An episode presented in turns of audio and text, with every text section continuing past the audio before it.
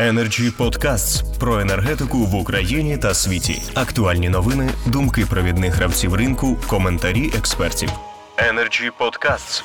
Я хотів би доповнити трошки Романа і е, з приводу взагалі цінових е, ситуацій на ринку європейському. Е, згадайте, що було в, ці, на, цінах е,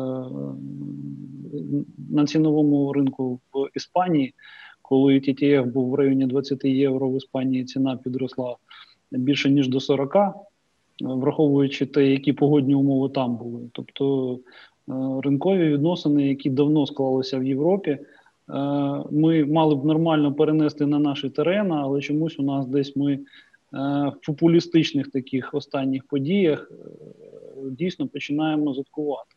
Як на мене, рішення Кабінету міністрів просто не виважене, і це популістичне рішення. Аргументи дуже прості. Якщо ми подивимося цінові пропозиції постачальників на січень, вони не набагато відрізнялися. Я маю на увазі приватні, приватних компаній, не набагато відрізнялися від е, тієї планки, яку задав Кабмін своїм, своєю постановою. Це було трохи більше 7 гривень. Так, відповідно, там не враховано все-таки е, магістральну складову, тобто оплату оператора ГТС, але вона не настільки значна, щоб це е, призводило до таких радикальних кроків по обмеженню ціни. Е, наступне, незважаючи на те, що ми всі пам'ятаємо пік там в 28 євро на TTF, який був. Саме в цей практично період і приймалися рішення стосовно обмеження ціни. Якщо ми подивимося зараз на е, цінові орієнтири, вони менше 20 євро складають. Відповідно, ціна вже відкотилася більше ніж на 30% е, вниз. Е, знову ж таки, ми не розуміємо, яка буде цінова політика в лютому. Але мені здається, що в тому ж самому березні вже ціна буде набагато нижча, і тоді постане питання: а, який був сенс взагалі цієї постанови? Щоб що? І ми тут приходимо дійсно до логічних висновків. Тобто, одна монополія старається витіснити собою е, іншу монополію.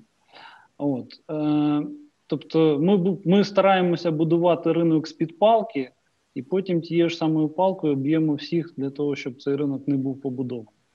Е, З самого початку, коли ще тільки почалися розмови про те, що ринок для населення потрібно відкривати, е, випустили одну дуже важливу складову. Якщо ми подивимося і проведемо зріз, а скільки дійсно людей, споживачів, розуміють, що вони можуть а перейти до іншого постачальника досить безболісно, б. Е, за це їм нічого не не буде.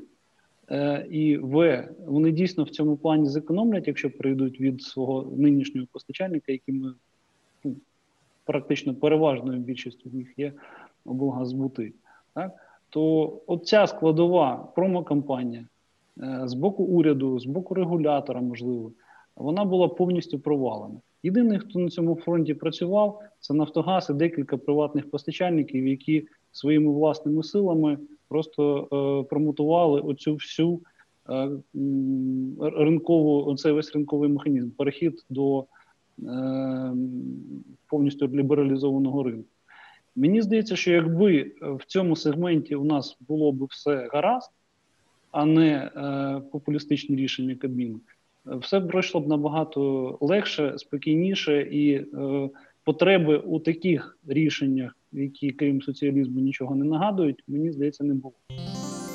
Energy Podcasts. Другий момент.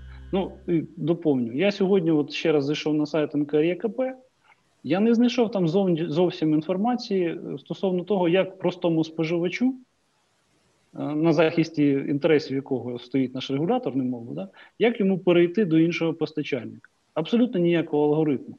Тобто, це питання настільки нагоріло, наболіло і так далі, що мені здається, це мало бути просто на основній сторінці нашого регулятора, для того, щоб всі споживачі могли спокійно розуміти, що вони це можуть зробити.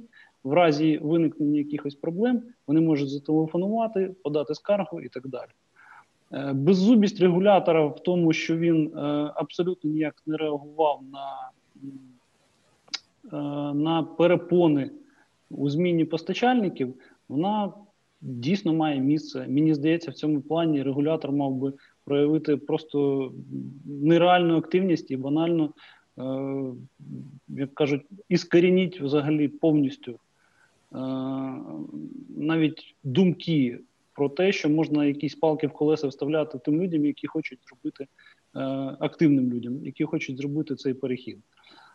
Е, Ще один момент. Значить, е, мені здається, що е, оцей період постачання за невисокими цінами, е, все-таки приватні постачальники перенесуть досить е, безболісно, тому що все-таки є сегмент промисловості, за допомогою якого вони е, ну, компенсують постачання за, за наднизькими цінами.